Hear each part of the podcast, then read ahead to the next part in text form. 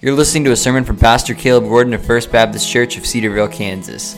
We pray this message encourages and blesses you this week. If you'd like to join us to worship in person, we meet every Sunday at 11 a.m. at 418 Monroe Street in Cedar Vale, Kansas. We would love to see you.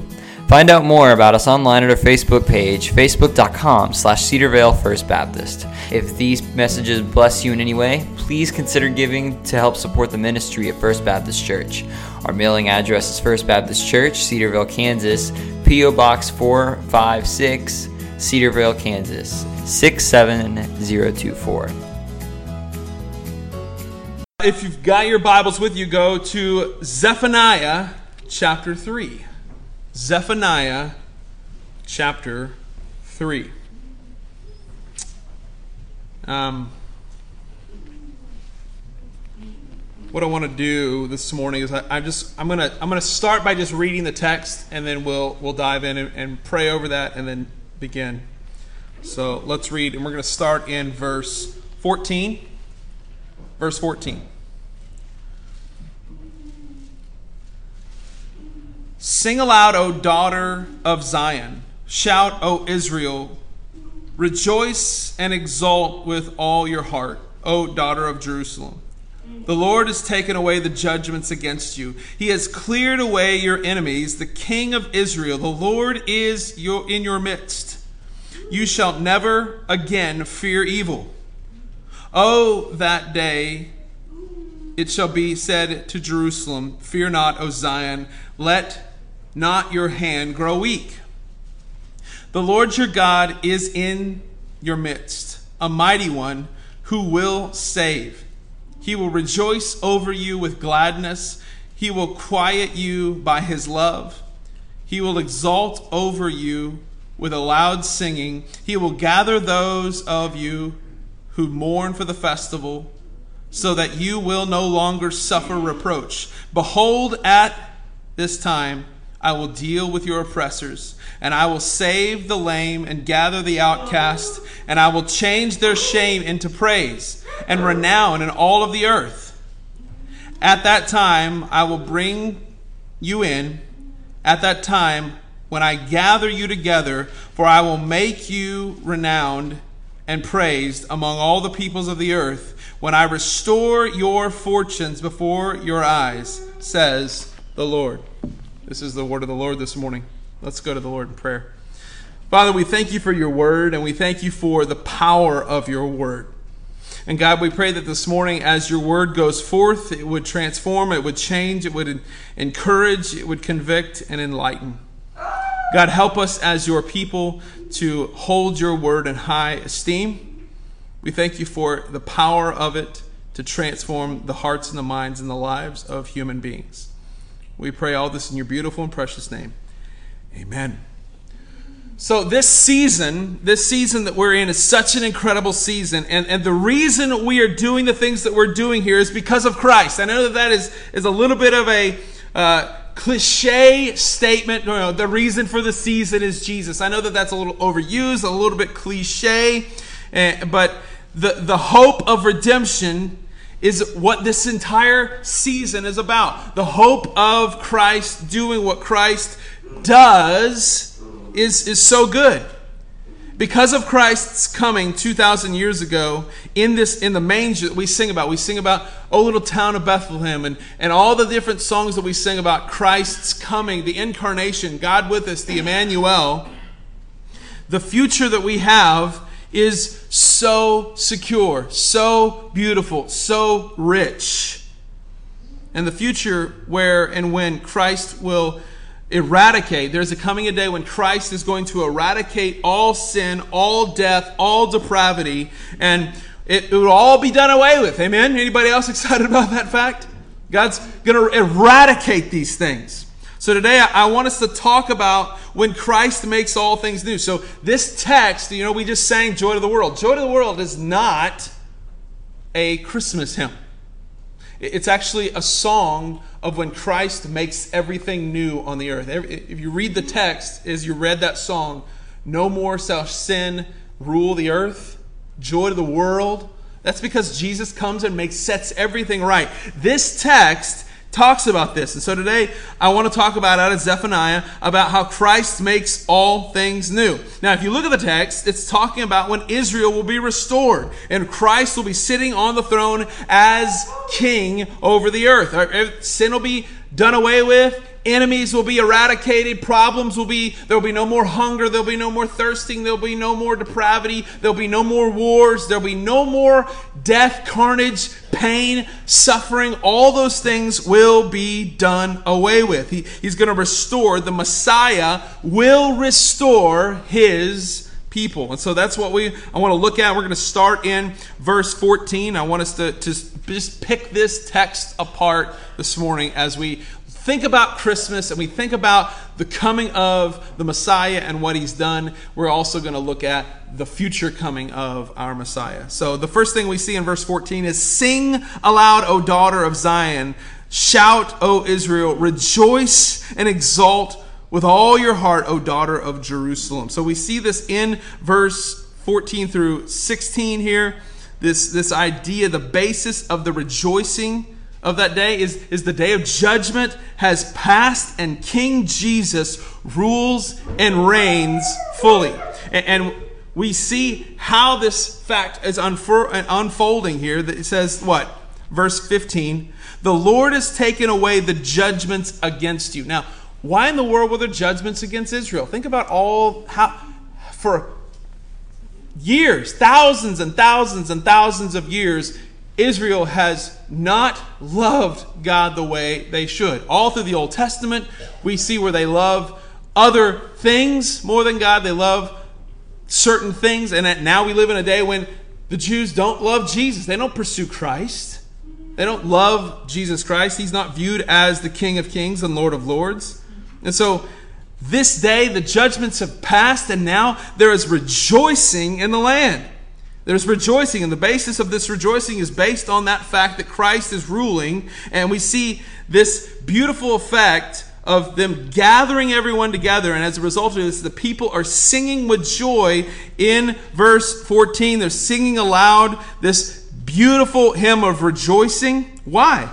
Because of what happens in verse 15. The Lord has taken away the judgments against you he has cleared away your enemies, and the King of Israel, the Lord, is in your midst. You shall never again fear evil. So let's just look at that text for just a little bit. I just want us to see and unpack that there's three different ideas in that one particular text that are just so glorious and so amazing for us as believers.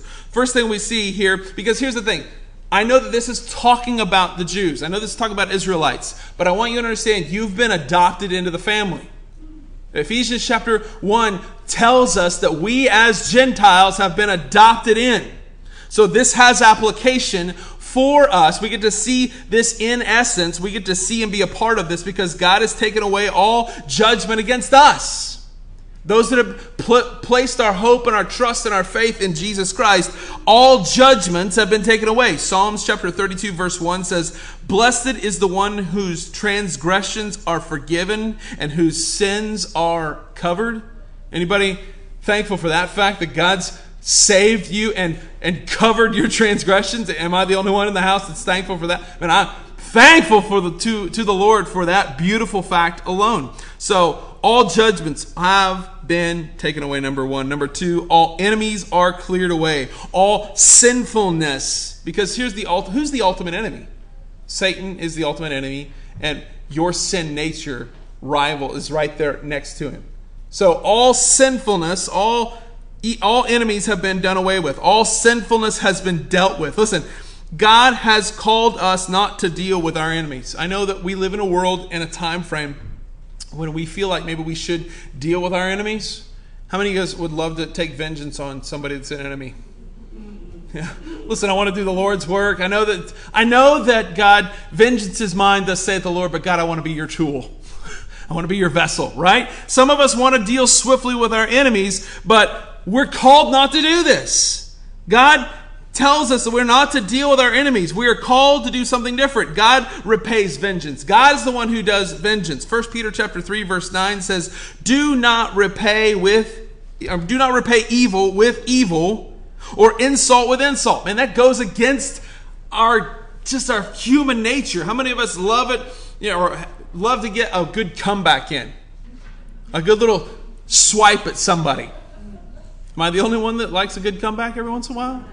All right, all right. I'm, I'm, in good company then, because every once in a while I want to have a good comeback, but that's not what God calls us to do. God says, don't p- repay evil with, a- with evil or insult with insult. On the contrary, repay evil with blessing. That just goes against my grain, right? But that's what we as Christians have been called to do is don't repay evil for evil, but rather repay evil with blessing. Because because to this you were called so that you may inherit a blessing. So God's called us as Christians, don't repay evil for evil. Because there's coming a day when God is going to deal with evilness. He is going to wipe out your enemies. He is going to wipe out those that have wounded you. He's going to wipe them out. And here's, like, listen, let God handle your enemies. You be faithful to spread the gospel. That's what I want to call us to do this morning is don't be faithful to try to take out your enemy. You be faithful to share the gospel. Listen, if you are longing for mercy for yourself, but you're longing for justice for your enemies, you've missed the point of the gospel. Amen? We all, listen, Every single one of us in this room deserve justice for our sinfulness. And I'm thank, thankful to the Lord Jesus Christ for mercy. Amen? What would it look like if we, as human beings, as Christians, prayed for mercy to befall those who we deem unworthy of grace? Let me say that again.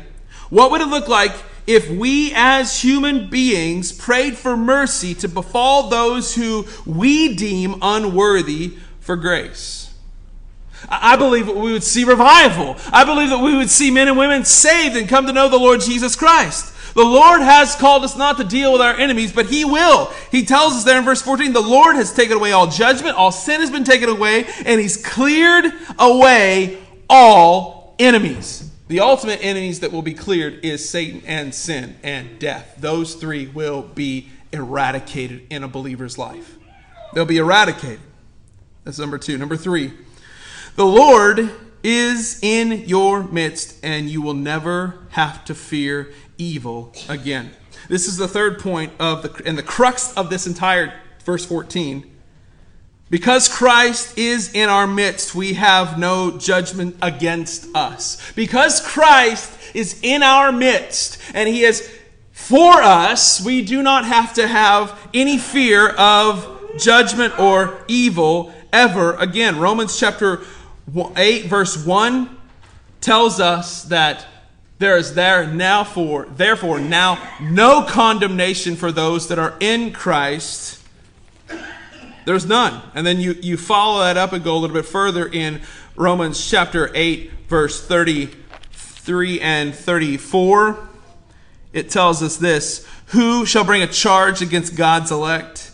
It is God who justifies.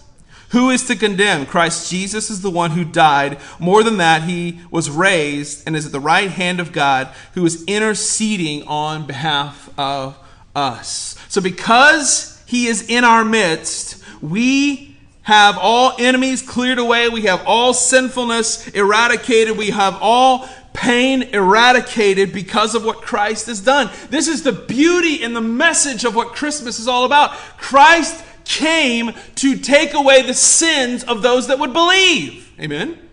Has he taken sin away in your life?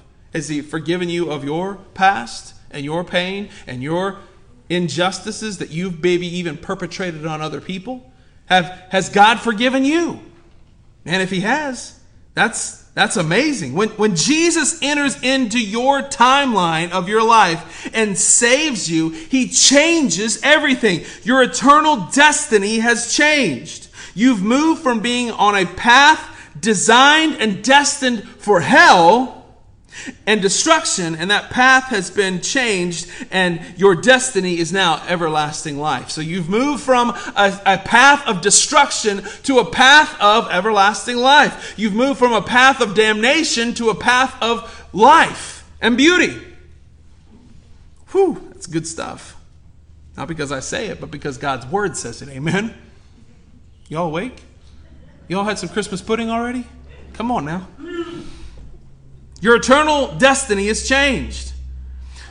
Because of Jesus. Now, this path was not paved. Listen, I want, I want us to understand this because the world we, in which we live tends to think things differently as other than the Bible.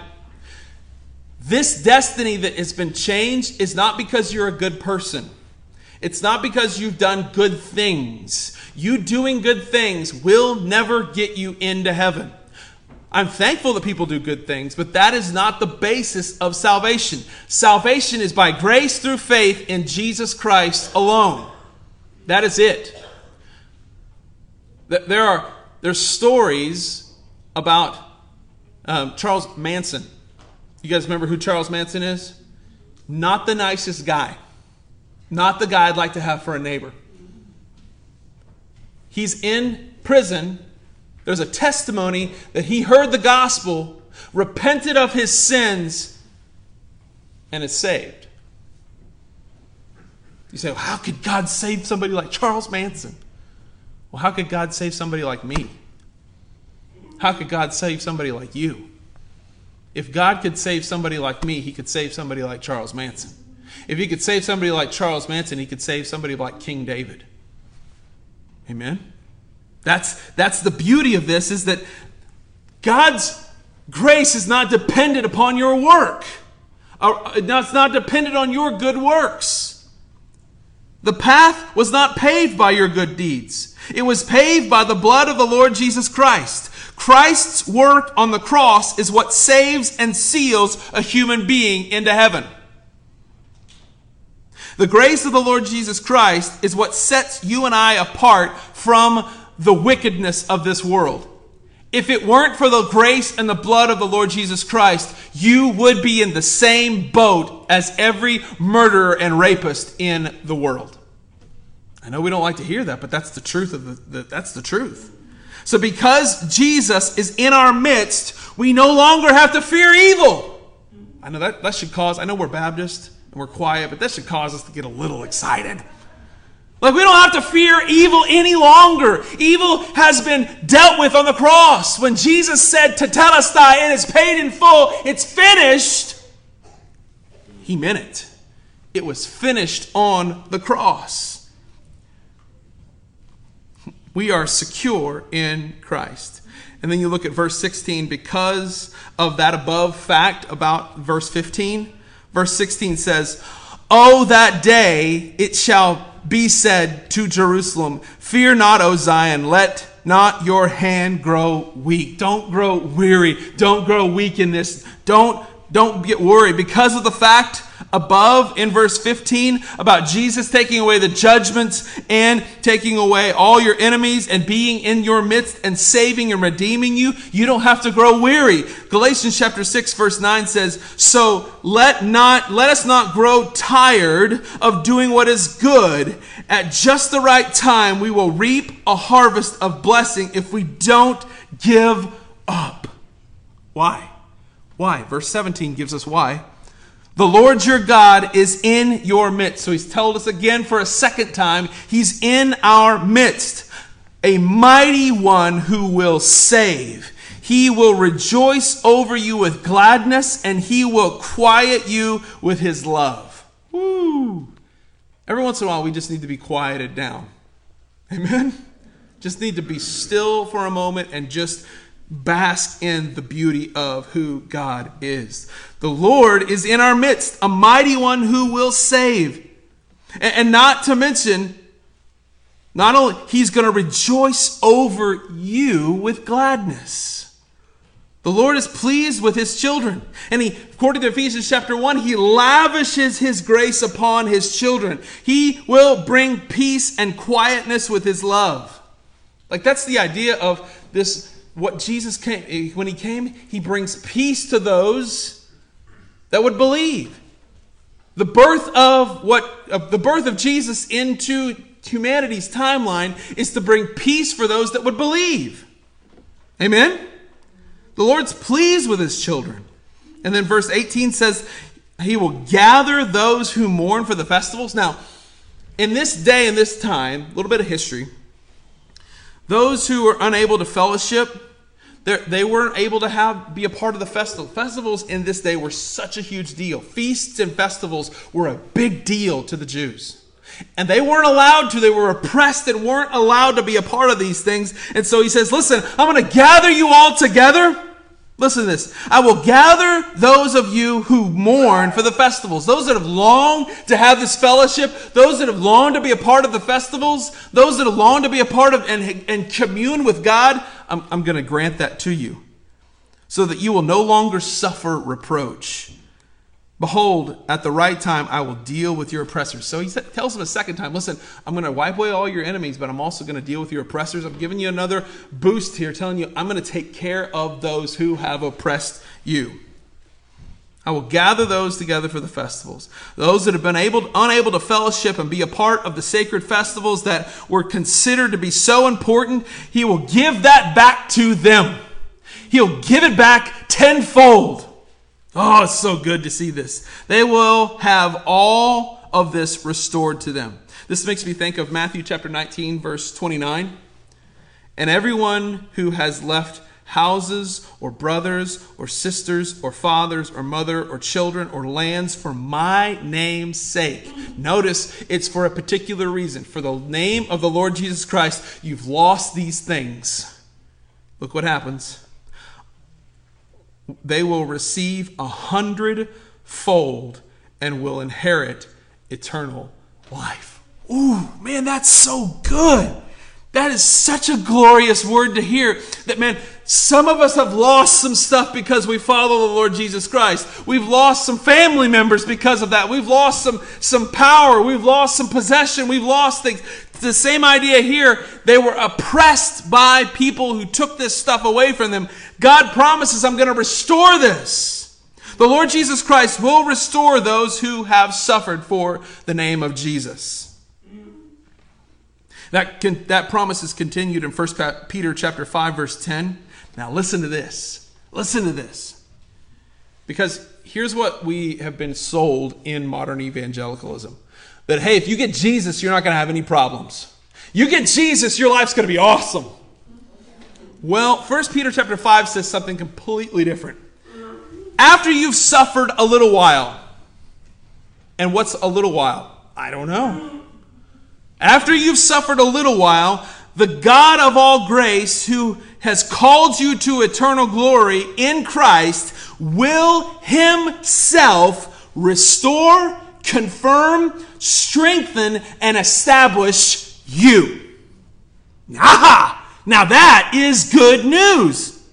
So the Lord, for those who have, have repented and placed their hope in the Lord Jesus Christ, those that have suffered for that purpose, for his name's sake, he's going to restore all of that back.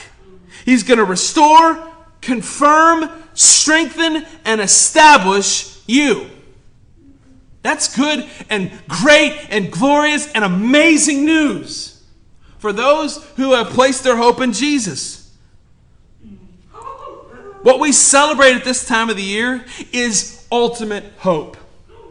We are in a season and a time when we have hope. We have the ability to place our hope and our trust and our faith in Christ. That, that time has not been taken away from us. We're in the midst of that right now. You're in a time of mercy. You are in a time of grace where God is wooing and calling and persuading those to come to Him. And, and this is the ultimate hope. This, and this is why I'm not sure for those who are outside of Christ. Like I said in the beginning of this, listen, this season is great. I love this season. But there's some people that don't follow this season for its actual reason. We don't follow the, the king. We don't love Jesus. We love the lights. We love the presents. We love the family traditions. And we like this, the, the sweet, sentimental t- feeling. I mean, I just watched the Chevy commercial bawled my eyes out Anybody else? Why I play, posted on my Facebook. I was like, "I'm not crying, you are." But I was my, I was ugly crying at my at my table. I was I sent it to my whole family. I was like, "I'm not crying, you are." But I was bawling. Those sentimental feelings are nice, but that's not the reason for the season. The reason for the season is Jesus Christ. And I'm not sure why those that are outside of Christ get so excited for this season. This is a season that we celebrate for the fact that Christ has come to redeem. Christ has come to set us free. This is the actual hope. And that if you've rejected that hope, why celebrate the birth of a Savior that you have no allegiance to? Why celebrate the birth? Because everybody, man, Beyonce singing about baby Jesus. All these secular artists who have really ties to unworldly and ungodly things, at Christmas time, they sing about little baby Jesus. Man, why would you sing about a king that you have no allegiance to? These people do this. So I, I, it just it boggles my mind why people get excited, but it also gets me excited that this is a season when we can start talking about Jesus more freely because people are more open to hear about Jesus. Listen, he came as a baby the first time, but I'm telling you, he's coming back as a conquering king the next time, and he will not come meek and mild. He will come in as a king making decrees that you will have to obey. The scripture says that every knee will bow and every tongue will confess that Jesus is Lord. And for those that are in Christ, man, we're going to do that with joy and excitement and but for those that are outside of Christ, you will do this but it will not be a time of joy. It will be a time of dread. All you're doing is those that are not allegiant, those that do not have allegiances to Christ, all you're doing is storing up wrath for yourself. But those that have placed their hope and their trust and their faith in the Lord Jesus Christ are storing up grace for themselves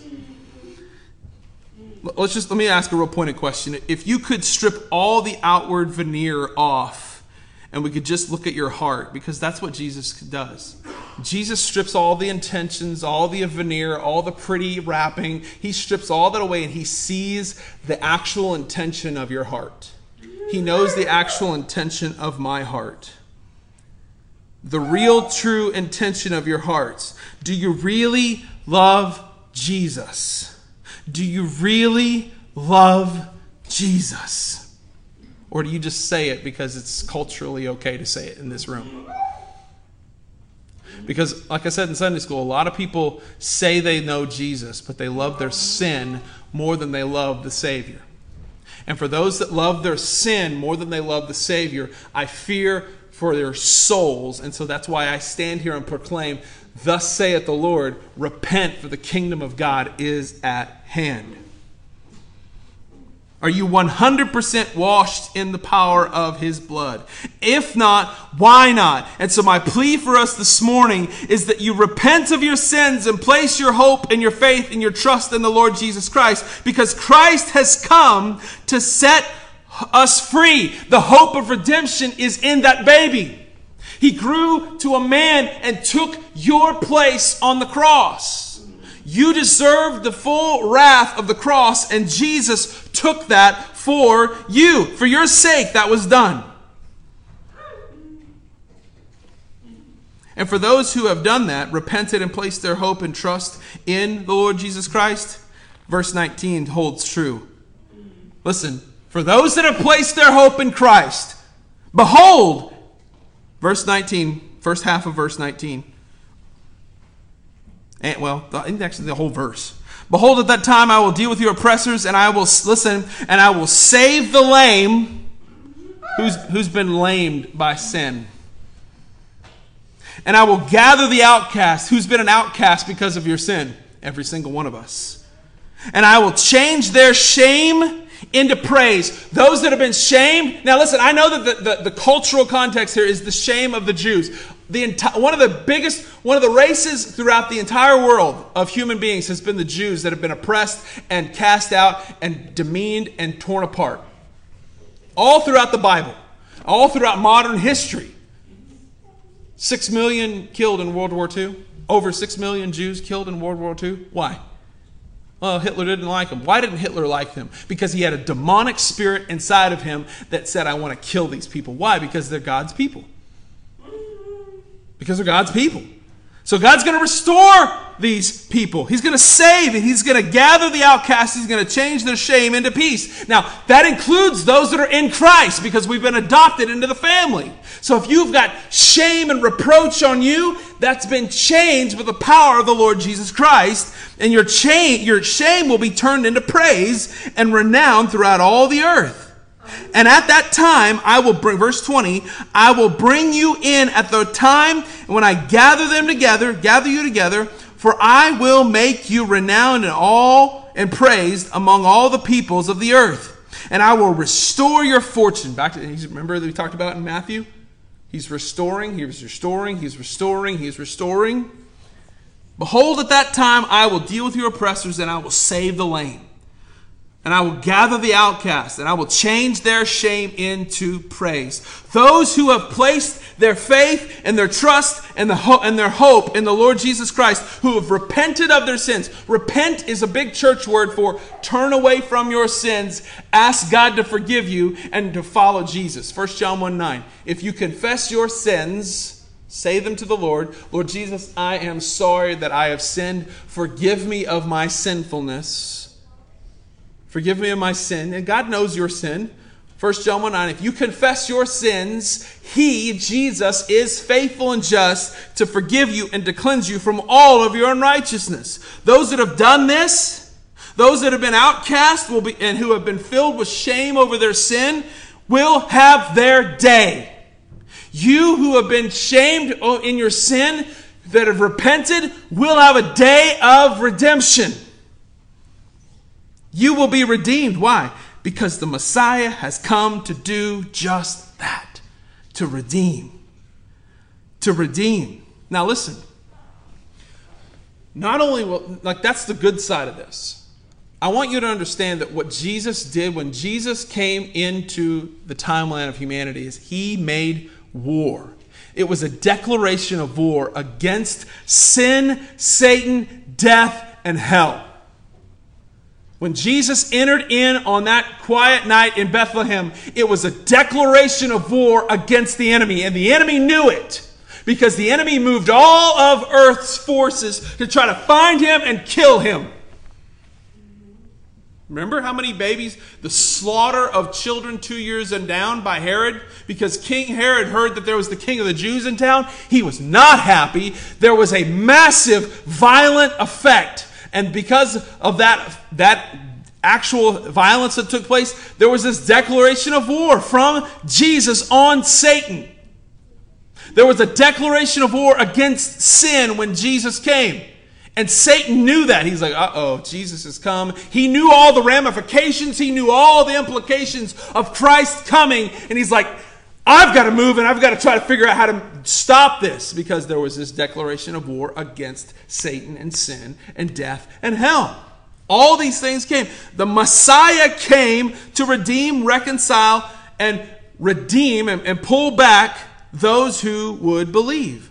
Oh, my brothers and sisters, if you're here today and you've not repented of your sins, you've not trusted, you've not placed your faith in the Lord Jesus Christ today, I pray that you would. Oh, I pray that you would repent and that you would enter into the ultimate ark of safety, which is the Lord Jesus Christ. That's the picture Noah's ark when the flood happened. The ark was a picture of Christ. And when remember when Noah came God said, "Come into the ark." Because God was already there. They entered into that ark of safety. Christ is the ark of safety that we are to enter into. And he's calling some of us, even maybe this morning, to enter in, repent of your sins. Oh my goodness, my brothers and sisters, I want you to hear this that Jesus Christ does love you, but your sin is what separates you from that relationship with Jesus. And you've got to confess that, you've got to repent of it and get rid of it. And those that have placed their hope and their trust and their faith in the Lord Jesus Christ will have their day. So as we end this service this morning, I, I just want you, I want to wish all of you a Merry Christmas. And I pray that you'd see Jesus as more than just a little baby in a manger, but rather you'd see him for who he is, the actual conquering king that deserves your worship. The conquering king that deserves your worship. And if you if you have done that, then praise the Lord. If you haven't done that, I'm pleading with you this morning to come and to make your stance with God. Say, God, I'm yours. I'm yours. And so, what I'm going to do this morning as we begin this, because salvation is a gift. Ephesians 2 8 9. For by grace have you been saved through faith, that not of yourselves. It is a gift from God to you. The ultimate gift. The reason we give gifts to people under the trees on Christmas morning is because of the ultimate gift that Jesus gave in his sacrifice for you. You've been listening to a sermon from Pastor Caleb Gordon of First Baptist Church of Cedar Vale, Kansas. We pray this message encourages and blesses you this week. If you'd like to join us to worship in person, we meet every Sunday at 11 a.m. at 418 Monroe Street in Cedar Vale, Kansas. We would love to see you. Find out more about us online at our Facebook page, facebook.com slash Cedarvale First Baptist. If these messages bless you in any way, please consider giving to help support the ministry of First Baptist Church. Our mailing address is First Baptist Church, Cedar Vale, Kansas, P.O. Box 456, Cedar Vale, Kansas 67024. God bless you.